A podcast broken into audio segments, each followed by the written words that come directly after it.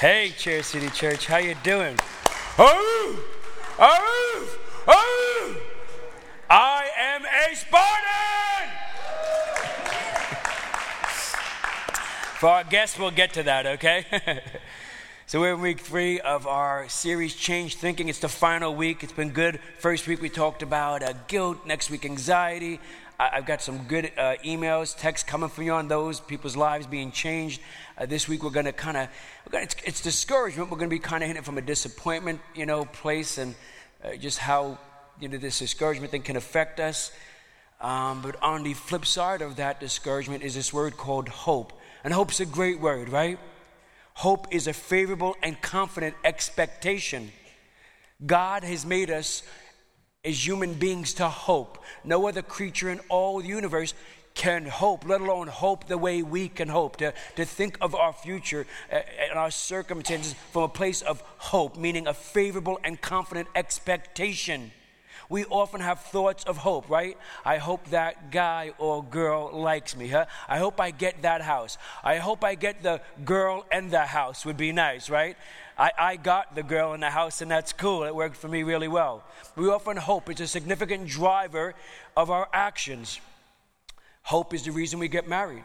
Right? We want somebody that, that's going to love us for the rest of our lives. We hope for that. Hope is the reason we have children, and, and we hope that they will love us back. Huh? Hope is why we prepare uh, for college or, or, for, or to train for a particular trade, right?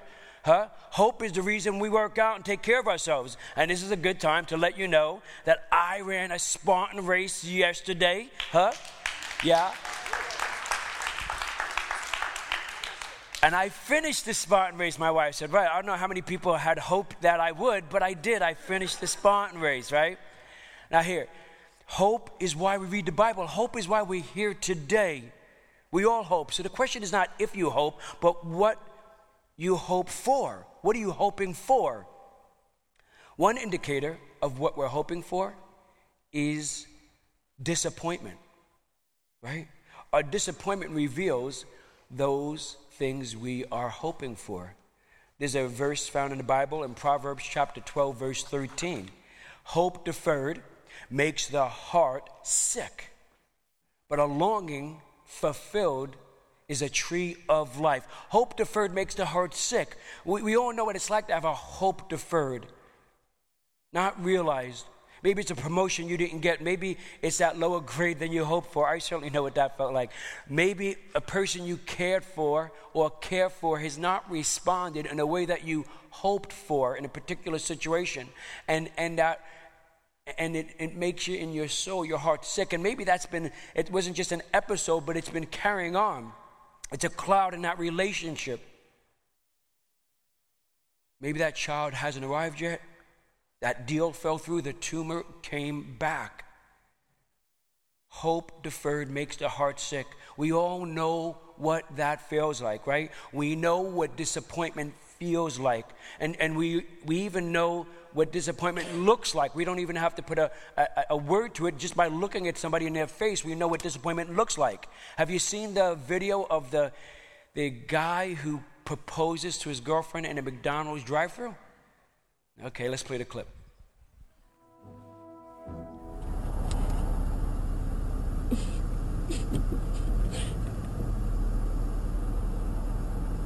Will you marry me? Michael and Anne have been dating for two years, and after their first date, they ended up at a McDonald's. So Michael decided to return to that exact same McDonald's drive through to propose to his girlfriend. Not only was Anne shocked, we also don't think Michael really expected her to react this way. you're not, you're not, you're not serious. You, you can't do you can't do not. Say something. It's not what you do. No, no. Michael tells Inside Edition that he asked the fast food chain for permission ahead of time. He even practiced with them the night before. I can't marry you. What do you mean you can't marry me? You just asked me on a bun? I mean, I had them all everyone was involved. Every like, I even called your dad. They knew. Everyone knew about this. Michael knew she would never expect him to ask the big question in the car at a McDonald's drive through, and he thought it would be a wonderful surprise. Hey, what's wrong? Hey, what? Why? Say something.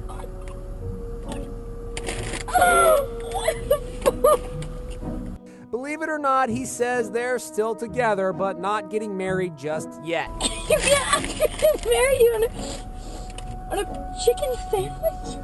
While some people think this could be a viral hoax, Michael tells us that it was all real. This is a joke. Don't forget to tune in to Inside Edition. All right, so that's disappointment, right? Maybe you should have took her to Chick Fil A, right? So, the, but you know, guys, if you're paying attention, don't do that, man. And if you're unsure, just talk to people around you. Get some coaching when it comes to that stuff. But you could see the look on the guy's face. Hope deferred makes the heart sick, and he was looking pretty sick there, wasn't he? If you live long enough, you'll figure out that people, circumstances, relationships, health, all these things will disappoint you at one time or another. The question is not if you will face disappointment, the question is when you will face disappointment. And the question is not if you hope, the question is where are you placing your ultimate hope? This is, this is what it comes out. Where are you placing your ultimate hope?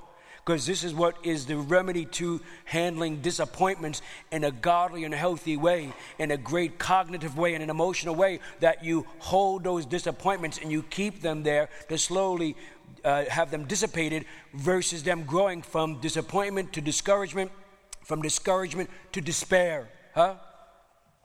You've got one life. You cannot afford to place your ultimate hope in things, in material things, in temporary things, in anything other than Jesus Christ. Because these other things simply cannot sustain your ultimate hope, it, they, it cannot nurture your ultimate hope. In the Bible, we see a lot of disappointment. Sarah bearing children. We see Joseph sold into slavery after having this magnificent dream. Huh? And then we read of David and what he went through. All this disappointment. But each one of them and more did not allow or did, would not have disappointment turn them away from God. Instead, that disappointment, they fueled it and they went towards God with their disappointment. Do you hear me? They took that disappointment, funneled it through their trust, their faith, and their hope in God, and they placed it right there. Dr. Martyn Lloyd-Jones, speaking about David, uh, he writes these words in a book called Spiritual Depression. It's a very good book. I've read not all of it, but a chunk of it. He says, Have you realized that most of your unhappiness in life is due to the fact that you are listening to yourself instead of talking to yourself? For instance, take those thoughts that come to you the moment you wake up in the morning. You have not originated them, but they are talking to you. They bring back the problems of yesterday, even what's coming on you today, your perceptions of what's coming today. Someone is talking. Who is talking to you? Right? Yourself is talking to you. And now he jumps into David and, and, and how David handled what he's proposing here of yourself talking and then you talking to yourself. In Psalm chapter 42, verses 1 through 5, it's David writes, As the deer longs for streams of water, so I long for you, O God. I thirst for the God, the living God. Where can I go and stand before him? Day and night I have only tears for food, while my enemies continually taunt me, saying, Where is this God of yours? I mean, he, he's, he's in a place of, he's gone from disappointment to discouragement to despair. The tears are all I have, they're my food. I, I, I can't even go and worship God in the temple, I can't even be before Him. My enemies are mocking me. He, said, verse 4 My heart is breaking as I remember how it used to be. I walked, I once walked along the crowds of worshipers, my friends, my families, leading a great procession into the house of God to worship God, singing for joy, giving thanks amid the sound of a great celebration. I remember how that was. I remember what I've lost. King Saul is chasing him. King Saul, who's lied about him, slandered him, now has him on the run. David's running out and hiding out in caves in the wilderness. Saul is pursuing him to kill him. And David is remembering the things he's lost, what seemingly no longer is. He's ruminating on that in verses 1 through 4 of Psalm 42. And now we see verse 5. The same David says these words Why am I discouraged? Who he's talking to? He's talking to himself. He's speaking back into his life. Why am I discouraged? Why is my heart so sad? I will put my hope in God. Huh? I will praise him again, my Savior and my God. Dr. Jones says instead of allowing this self help to talk to him, he starts talking to himself, right? Why am I discouraged? Why is my heart so sad? I will put my hope in God. David is disappointed. He's discouraged. He's, he's clearly tossing out words like, My soul is disturbed. And what does he do? He talks to himself and reminds himself of his ultimate hope in God. Now, David goes back and forth. Now, I do this. I, talk, I don't know about you. I talk to myself. I mean, I, as I said, we all we have this, we're talking to ourselves internally, but I, I've made it a habit of talking back to myself. If you're around me and my family, you'll, ha- you'll hear me, see me having these little conversations with myself during the day from time to time. Sometimes it happens, I don't mean to, out in public at times. I'll be sitting there just having a conversation and talking to myself. Like that's the pastor of Chair City Church. That's good. but we see now kind of this conversation with David and himself goes through Psalm 42, and now we see it kind of open up a bit more in Psalm 43, verse 5. And David says this Why, my soul, are you so downcast? Why so disturbed in me? He's going back and forth.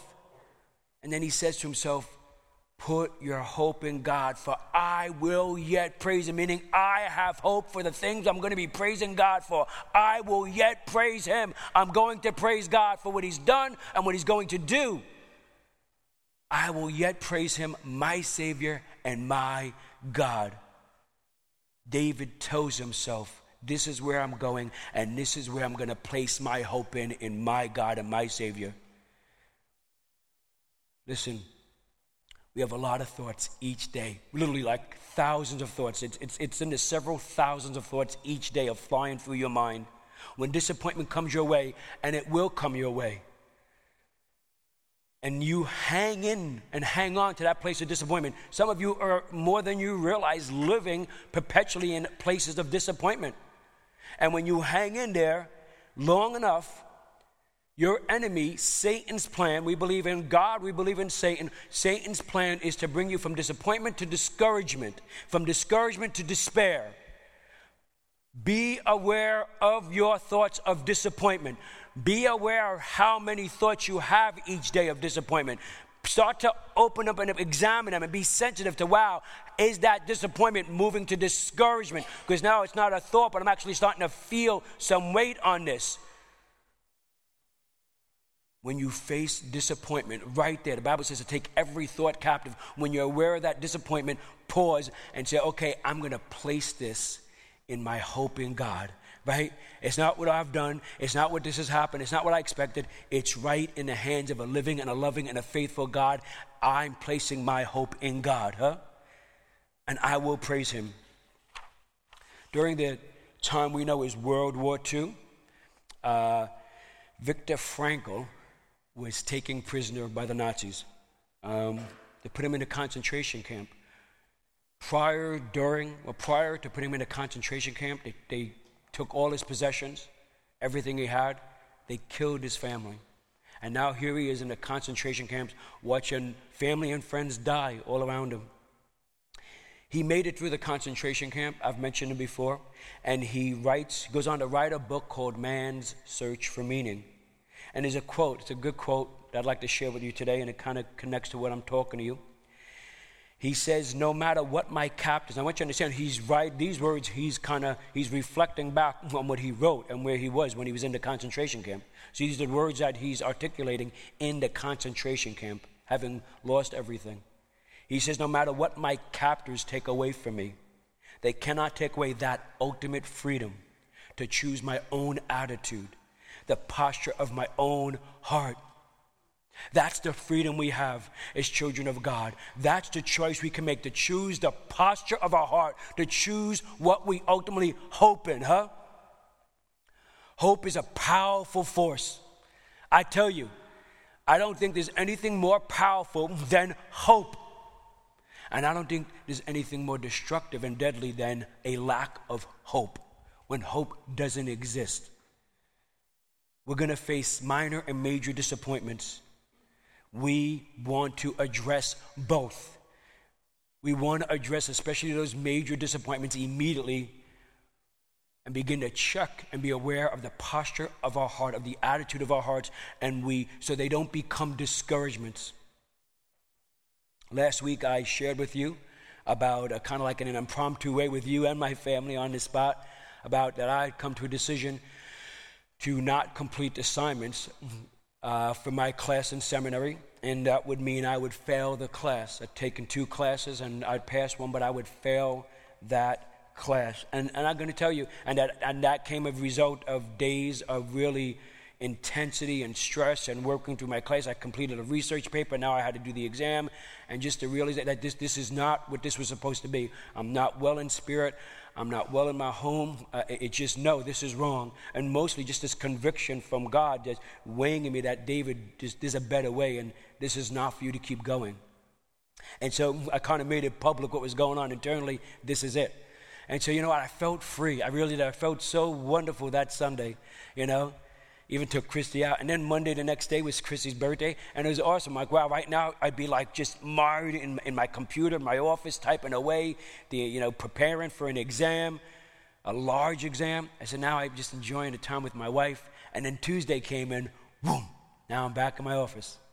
And I'm starting to look at the, you know, the calendar. Because again, this, this whole season was going to be a culmination of like four years, you know. I mean, it was like going to be like, okay, we were going to have Easter when early winter.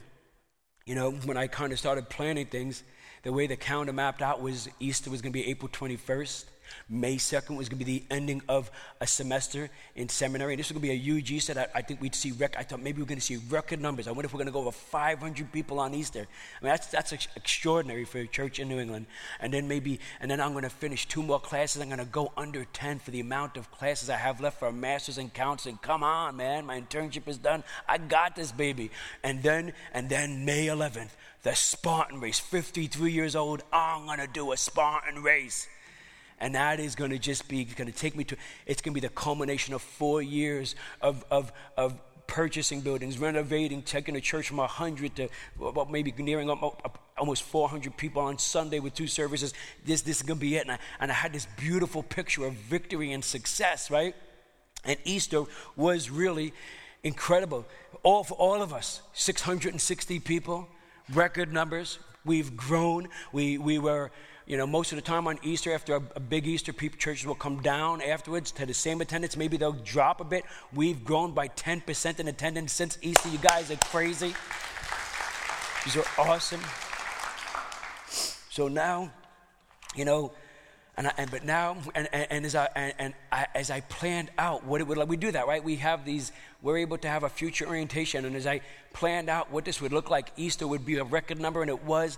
And then, you know, I passed to do classes, and then and then the Spartan race. That was just like, that was going to be it, man. You know, I, and I don't put much on Facebook. Actually, I don't put anything on Facebook for myself. But I could envision. I was going to post on Facebook. You know, it was going to be like after I finished the Spartan race. You know, hashtag like you know, you know no games, uh, uh, you know, only games, no play, or something like that. What I actually wrote down, games only, no play, you know, like, you know.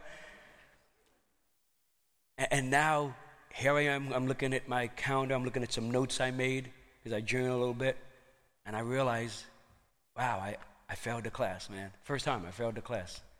And um, that picture I had, you know, what I wanted to be is, uh, is now been kind of marred. It's been tarnished and I have more classes to take. And I'm like, wow, if I would have prepared more. And, and then all of a sudden I look just right out, and here I am, four days away from the Spartan race. And I've been getting more and more, and you know, I've been thinking about it. And, and, and I, I actually watched another video, and they showed the, uh, what they're getting closer. This is what's going to be in the event. And one of them is like this Atlas ball, they call it. Okay, so it's a 70 or 75 pound concrete ball. You've got to get on your knees, and, and, Mike Wagner was coaching me. You've got to get on your knees in the dirt, and you've got to roll this 75 pound concrete bowling ball up your leg. Then you got to get it, and then you got to pick it up, and then you got to carry it about 50, 60 feet, drop it, do five burpees. You know what a burpee is? All right, you got to turn around and, you know, and you got to do a burpee. You got to do five of them, man, okay? Now, it's one thing to do a burpee. It's another thing after you've ran well over a mile in the woods through mud and over trees and rocks and all of this stuff and up and down.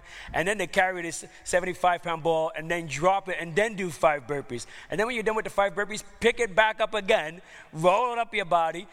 Mike was helping one guy, he picked it up. He's like, oh yeah, you, you, you could do The guy just like sat down. He's like, I can't move.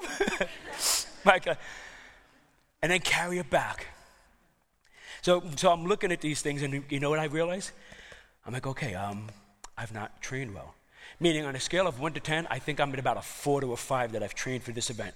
And all of a sudden, I see more failure. I'm like, okay, Dave, you, you, you're not going to be able to finish this, man. You are not, you are not going to be able, you are not going to be able to do these things. Some maybe, most of them probably not. No way, you're not going to do it there's a good likelihood. Now it's like hashtag humiliation, hashtag heart attack, right? and just I just begin to get weight. So Tuesday, Wednesday, Thursday, Friday, I'm, the disappointment is setting in. How did this happen? I, all four. I just wanted this moment of the culmination of four years, just to have this beautiful ending, and, and that picture I had, and it's kind of coming apart. It's being frayed, and I really was, and I knew, I recognized. I, I said, okay, I'm I know I don't want to go to discouragement. Christ was a great help. I'm just going to hold on disappointment because it is. It's disappointing, man. What's going on? And then we come on race day, right? And suddenly, you know what? Easter is slowly drifting away. I'm focusing more on what I'm losing and what I've lost. And I'm really, suddenly, Easter is kind of just in the distance, huh? And all that happened. Regrets, disappointment is filling in. Race day comes. Now, that day, Who's running here? A group from the church is me, Jason, my son, uh, Sherry? Cherie, okay. Cherie Engman, uh, Mike Wagner, Matt Patez. And, and when we get there, we start walking around, you know, to observe the events. And I'm, I'm looking at the obstacles. And I'm thinking, you know, wow, you know, I, now that I'm seeing them in person, the videos, I think I can do this. You know, I'm looking like, you know, some of the bars, I'm looking at some of the heights, you gotta, you know, pull up some things, the rope you gotta climb. And I'm looking and I'm like, wow, and I turn to Chris, I said, you know, Chrissy, I, I think I could do this. And I start to feel like, you know, a bit better. And she looks at me, she says, Dave, she goes, that's the kids' course. it's a. And I look at her as a husband only could look at his wife and say, you, you just took all the air out of my body, I told her. I said, You've just drained me, man, you know? And then we start to go to see the obstacles I will be doing. I don't know if they got them up there. But then I start to see the obstacles I will be doing. And they're just intimidating me. And that's like the Holy Spirit. I mean, they're just like really, really intense and overwhelming. And, uh, and I'm like, wow, this, this is going to get bad. So I'm struggling. But now it's coming closer to time to go up to the, to the starting line. You know, and, and we get up there, and, uh, you know, of course, you know, uh, Cherie, she, she wants to go. I want to like hang out in the back, like where nobody can see me, and like there's like probably 250 people. No, no, Cherie wants to go up to the front. She's like all game. She's ready to go. I said, hey, I got these Marines and firemen, Matt, Marine Mike, and some of his buddies and my son. So now we go up to the front, right? And uh, and I'm hanging. They actually have some pictures of me, like, like with my hands over my face, like the agony is already on me, and I haven't taken one step, man, you know? But as we're coming towards the, as we're coming up there, we were kind of all in different places. We actually hadn't come together as a group. But right there, about maybe 100 feet from the finish line, we kind of all we came together. Then closer 50 feet, we all kind of came together, the group. And right there, I just started looking around. I see my wife, my daughters, my son, uh, Mike, Matt, Cherie. You know, I see the group, and I just, you know, even my little guys, Eli Einstein and, and Mason and Shakia. And I just, I just start feeling better. I just start feeling good because I'm taking in the goodness of God, right? And on the way up there, really before I even got into this group, I'm getting texts from the people who went to Freedom. So we have a, a life group here, we call it Freedom, living in freedom every day. And we had 20, they were 12 weeks they met together, and then for two days they go on a retreat down in Sutton, Massachusetts. We had 25 people go to the Freedom Retreat. How cool is that? Me and Christy went out to meet with them to take them out to, uh, you know, to we do it's a traditional thing. We went out and met with them late at night after they finished their first session. We were with them till midnight, you know, just about midnight Friday night. What a wonderful group. And they're starting to text me individually about things that are happening to them at the retreat. How, how, they're being set free from that. They're growing in this area. Their life is being changed. How they looked at a particular thing in their marriage, they don't see it that way anymore. These are the texts I'm getting from different people. Uh, actually, one person showed me today, I, I think as a result of the retreat, or probably a combination of everything that's happening in here at Chair City, they're going to bring just kind of a healing uh, to a relationship. And as I'm reading this, I'm just really beginning to, wow, I'm having hope, right? This is where my hope is. I'm not really thinking about humiliation. I'm not thinking about what I lost. I'm thinking about hope. And I'm just starting to feel settled in now. I, I, don't, I don't have these wonderful thoughts about the race, right? I, I, I think pain is ahead. You know, I'm thinking, yeah, this is what Jesus felt like. I'm not, there's no comparison, but just, I'm just talking to myself, like, okay, here we go, man. This is going to be bad. But I'm feeling hope and then we go and you know and then they line you up and it's like whoa, whoa, right? They go at it. And then we go. And uh, you know and i start to feel this energy. I'm focusing on what i have not on what i've lost you know? Now we get past the one mile mark and when we get there you know i'm in pain. At one mile again running through the woods up and down i'm in, I'm in a good amount of pain now. And uh, and I'm already starting to struggle a bit physically. I think we've done one. Then we do the Atlas. I get to the Atlas, and as I've told you, I, I did it. I completed the Atlas. I was pretty. I was struggling when I completed the Atlas. I kind of like stumbled over to the water table. I could, you know, you know, you're in trouble when like Mike had to like hand me the water, and I'm, I'm like, you know, I'm using two hands, you know, to, to hold up the water cup, and I, and I'm like lipping, you know, the water. And uh, then we go a little bit more, and there's this sign and clearly, we're about the halfway mark. And Mike tells me, he's like, Pastor, you're halfway, man, you're halfway. And he's telling me to encourage me. And it's like, oh my God, you got to be kidding me. It's like not encouraging at all. And the sign, and this is what the sign says it says, you do the first half of the race with your legs, you do the second half with your mind. And I laughed. I said, oh, oh, so true. It's so true right now. And I just start thinking about my faith and thinking about God and put my hope in God. Really, I'm, I'm just, I'm just going to, okay, one, one step at a time, one step at a time.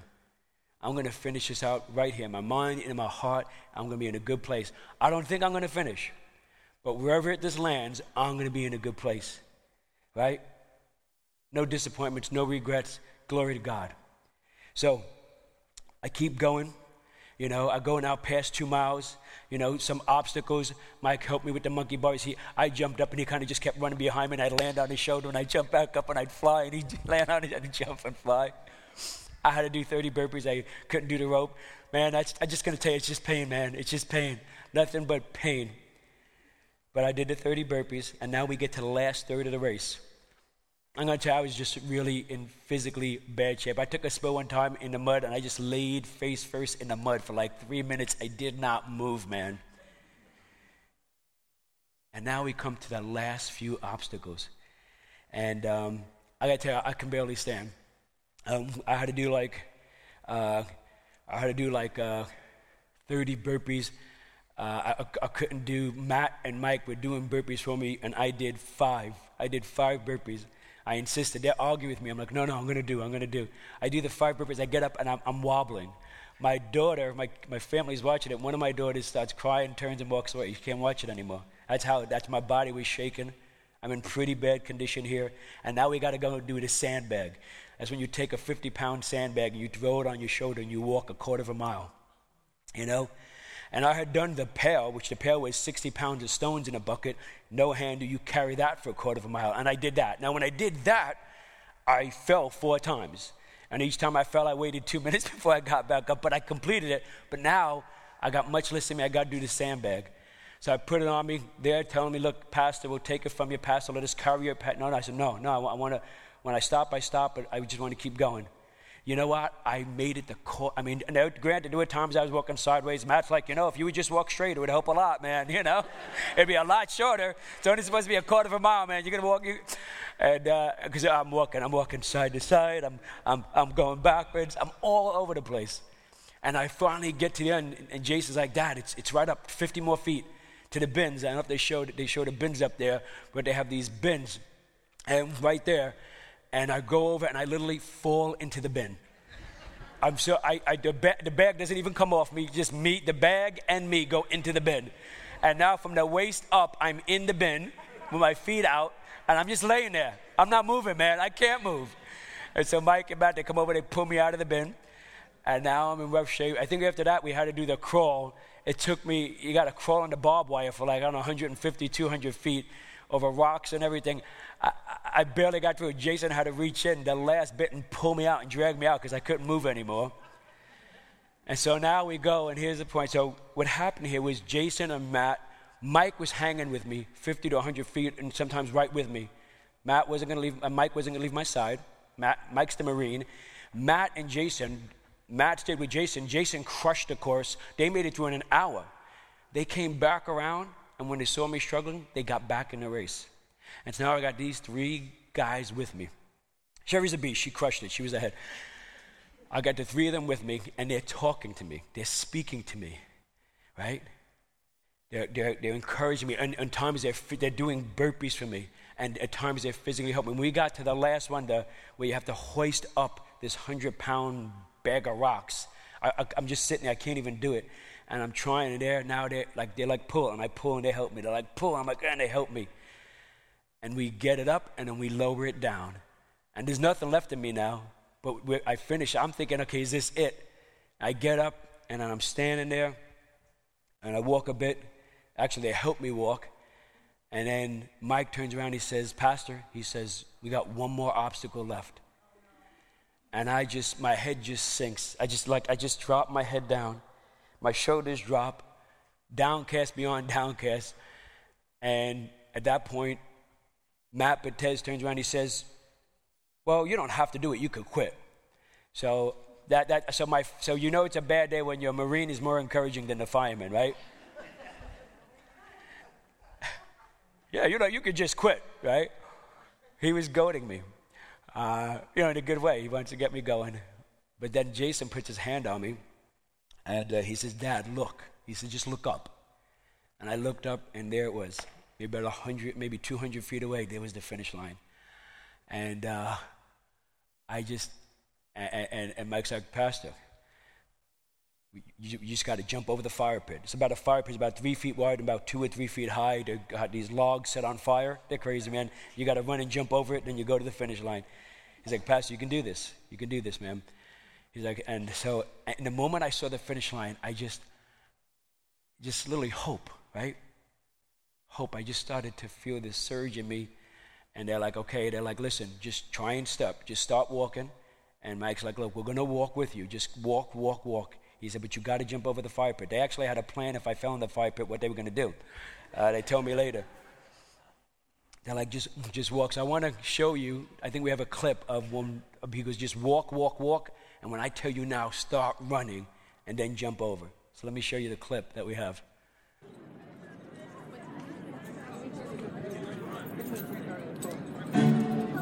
The music isn't us. That's actually what was happening there when they saw us coming out. I feel like the Avengers. Go, Dad! Come on, Dad!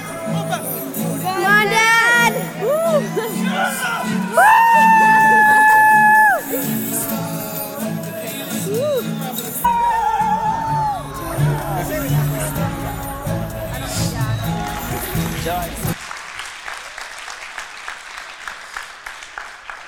So I got to pump my, and I, that's what I envisioned in early winter, me pumping my fist, cross, crossing the finish line. But I didn't imagine all that was, was going to happen. I was just telling Chris in the green room that, man, just this whole season has brought me to a, a deeper place. And so many things have more meaning for them, like the word hope, right? I, I kind of almost caught the fire pit, by the way. I almost did go in the pit. I just, I just made it. I just cleared it by a little bit. So listen, what kept me going? Hope got me to the sandbags. My friends, my family got me the rest of the way. I want you to get this now. Hope got me there. And I talked about when I sort of finished on hope. But let me tell you something. Without them standing there talking to me, without them holding me up, without them giving me instructions, man, all I wasn't going anywhere. Hope got me. Hope kept me in the game. Hope powerfully, really be, was beyond matter, beyond physical. Hope took me above it, right? But my friends and my family brought me the rest of the way. Here's what I want to tell you. When we face disappointment, we're prone to keeping it to ourselves, embellishing it maybe, hiding it, you know, putting a spin on it. When we go to discouragement now, we begin to isolate ourselves from those we love and even from our community of friends. It's a very common way that we deal with things. And then what happens? And then the enemy, Satan, we believe in God, we believe in the devil. Satan then says, This is beautiful. Just keep coming this way because I want to bring you to despair to destroy you. And then we go from that discouragement to despair, and we're more and more isolated. Sometimes you can even come around communities of people, but stay very kind of isolated. You know, meaning, okay, getting our feet a little bit wet, but not to the point that we're going to turn around and reveal this disappointment or dis- discuss our discouragement, right? We're going to, we're going to, and you carry this more than you realize. Sometimes the totality of your life, or uh, sometimes in certain critical areas of your life. And what I want to tell you this is move out of isolation and come towards family and friends. Come to community. Gather with your church. Be part of small groups. Go out and volunteer in the GCC and the baptism. All of this that we do is all so we can get together and have community. Every time we plan anything, we sit there and say, okay, we envision people connecting. We're looking to see how we can bring people together every single thing. The way we built this church, look at the lobby. It's one third the size of this room. That's an extraordinarily large lobby in proportion. We did it so you could gather and hang out. Go check on your kids. It's a pretty big space. We did it so you could hang out and get together and be in community. Everything we're doing, we're thinking of you coming and getting together so you would not be isolated, so that you could come together, carry one another's burdens, and live out your faith in an authentic, phenomenal, life changing way. Yes? Why are Christy and I hanging out with people 11, 12 o'clock at night, the night before a Spartan race? Community, hanging out with people, valuing one another, celebrating together. We love to celebrate. And we have so many reasons to celebrate. Listen, don't take your disappointment and your discouragement and go into isolation. Come into the community of Christ followers. Yes? All right. So, I got there, man, you know. Hebrews chapter 12, chapter 10, verse 25 speaks to not giving up meeting together as some of you are in the habit of doing, but encouraging one another, and all the more you, as all the more you see the day approaching. Don't punish yourself by isolating yourself. Think about it. In prison, how do they punish people? Solitary confinement. If you've been around people who've been in prison, like I have eh, significantly, they cannot stand it. They loathe it. It's like the worst punishment they can have in prison is to be have solitary confinement. And we who have freedom practice in different ways, to different degrees, solitary confinement. Join together. Look for opportunities where you can participate in community. If you live long enough, you're going to figure out that circumstances, people, relationships, jobs, health are going to disappoint you in one way or another. Here's a quote from Martin Luther King Jr. It's a great quote. We must accept finite disappointment, but never lose infinite hope. We must accept finite disappointment. It's finite. Finished. But we can never lose infinite hope.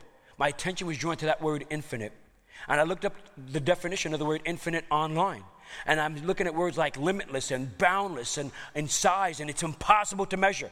And I'm like, you know what? Actually, that's, that's really the definition of hope, of godly hope, of hope in God. It's limitless, it's boundless. You can't measure it. All that it contains and all that it has for you. I'm thinking that's what David was placing his hope in there in the psalm this limitless, boundless, immeasurable hope we have in God. And then underneath the definition, and this is, this, I, I did this so you could see I'm on Google, I'm online, I can't play around with it. Then I something catches my eye and it, it just really it, it inspires me, knocks me out of my chair. And you're thinking, you know, Dave, you've been in seminary way too long. You're being inspired by reading a dictionary, right? Hang in there. After it gives me the definition of infinite, limitless, endless, size, impossible to measure, calculate, and then it uses as an example of the word in a sentence the infinite mercy of God. I'm like, the infinite mercy of God. God is merciful. And, and, and, here's what, when I was preparing for that, I actually flipped this baby around. I, I literally crawled out of bed. I actually kind of slid out of my bed at about five in the morning my alarm went off at three. I just I couldn't do it. I couldn't get out of bed. I, I slide out of bed at five, get on my knees, prop myself up, and I go down there, and, and, and I really worked pretty well, a good amount on the sermon, and I start to do it. It's going to be this like slight, somewhat exposition of Hebrews chapter 10, 23 through 25, and about gathering and, and professing. And I'm like, this isn't the sermon I want to preach this morning as I just vigorously, I got here at like two minutes after nine this morning. Like they had already started worship, and everybody's like running around and chaos. And, and, and this is kind of what's tied to it. One, we think mercy, right? I want you to know God's. Often when we're talking about disappointments, it's not only the disappointment we have from others or from circumstances often like I was struggling, it's the disappointment we have with ourselves. That's what I was going through the disappointment that I had in myself, that I had made mistakes when it came to time management, that I had made mistakes in assessing my schedule, that I had made mistakes in how I managed my life, you know, and who I am. That, you know, not my priorities. I set my priorities right. I was starting to violate that, that you know, two weeks ago. Uh, but no, no, uh, actually last week. And, and, and I began to dwell in what I should have did, what I could have did, and I began to dwell on those disappointments with myself. Today's Mother's Day. I'm a minister, uh, and, and I function really for the most part as a mental health clinician as well in my internship recently. Uh, more than any other role that I have seen in life, moms struggle with disappointment. They do, moms and grandmothers. I think it, it, just goes along with so much. Disappointed in, you know, first of all, it's so hard to measure your efforts in your children because there's so many variables and it's so inconsistent. And one day good and one day looks terrible. The standards, the pressures, the expectations, all that's going on, you know. And so moms, I think, struggle with this disappointment. And then even as they begin to see things in their children that are difficult or painful uh, at 10, at 20, at 30, at 40, it just doesn't stop. They're struggling with this disappointment. Lamentations chapter 3, verse 22 through 23 says this The faithful love of the Lord never ends, His mercies never cease. Great is His faithfulness, His mercies begin afresh each morning. Moms, grandmoms, this morning, place your disappointments, pl- place that discouragement, just place it towards God. Move towards God with it. Don't let it stay up in here. It could be your perception, it could be an exaggeration, like this, but God did not intend for you to carry that place that into hope in God. Knowing that as you're even thinking about God, even aware that something that God is working in you and in the ones you love, we've seen that. Infinite is his mercies. Hope is infinite, limitless, boundless, beyond what you can calculate or measure is God's mercy and is God's hope. Do you hear me this morning? So, often on Mother's Day, we'll give out kind of a like a gift, a rose or a card or something. And this actually came to me last night, so it's not like very impromptu. I actually had some time to think this through. So here's what I want to do for you on Mother's Day. What I give to you, moms and grandmas. Um, as I, it is my way of ministering that I will get involved in the lives of the uh, so, those who are adults at attend Chair City Church, as I get to know them and hear about their sons and daughters, adult sons and daughters, I will get involved in their lives. I start praying for them because, you know, they're not going to church or they're struggling out there. And then I pray, and then when I see the openings, I then pursue these, uh, these people. And uh, Christy and I, she does it with me, my family. And it might start with a text, an email, but we keep at it, and we have seen some phenomenal results happen. Mike, I'm looking out there, he's here today. You know, uh, Ryan was here. Um, Kaylee was here this morning. Jackie's up here as a result of that. Uh, Jim Murphy's son has been here the last. That guy wasn't in church for 20 something years and two months ago started coming into church on a Sunday. And all that is Christy and I ministering in this way, putting legs to our prayers, right? Uh, um, Lenny, who plays bass, the Haley's son, hadn't been in church in who knows how long. Uh, Diane, their other daughter, had walked away from church at 17 years old for, I don't know, maybe 30 years, and she's been coming in. I'm just telling you, we're talking about a lot of people. And this is what we do. It's just how my pastor showed me how to minister. It's what we do. So here's what, here's what I, I say that because you're a mom, you're a grandmother. I got four months May, June, July, and August. I've been setting that time to rest, to reflect, to recast vision, to see what we're going next. This incredible group that you are. But in the midst of that, if you send me an email saying, Pastor, here is my child, could you pray for this? I will. I promise you. I promise you. I'll pray and pray and pray for them. Two, Pastor, here's a way you can connect to them. I think they'd be open to it. Put their email down. Give me their cell phone number, and I will work to, and I will connect with them. I promise you I will connect with them. Okay? So that's my gift to you, mom, and to you, grandmother, that your pastor will serve you and will connect to your child who you think needs help, needs somebody, or, or, or you want to see come into church. And I just, I, and I just encourage you to pursue that because, again, this is something that came to me really deeply as I was laying there. And, I, and, and all this is part of God's mercy. You know, mercy is love, mercy is it, it, just hope, huh? Mercy is God giving us more than we could have imagined. So, what are you going to do? Where are you going to place your hope in today? Your circumstances or your Savior? How are you going to nurture these relationships? Even you, you might be in here today, you maybe today's the day you want to contact your mom. Say, Mom, and you want to show love and forgiveness and affection to your mom today. Because you can because you just feel god's mercy being showered on you. You feel those disappointments just just leaving your mind and being diminished and like what am i carrying? What i've been doing? I'm disappointed in me about things we haven't even gotten to. I haven't even crossed that bridge yet and already i'm disappointed in myself as a mom. No more Today, you think of your children, you think of your future from a place of hope in God, yes? You talk to yourself today in a godly, holy way. You don't get to choose your disappointments, but you do get to choose where you place your hope in. I want, what I want you to hear is that Jesus is worthy of your ultimate hope. He showed it by giving his life for you, He showed it by his resurrection from the grave, He showed it by his promise to return. When, yeah, hallelujah. When you came in this morning, you were given a connection card. On one side of that card, it says, My next step.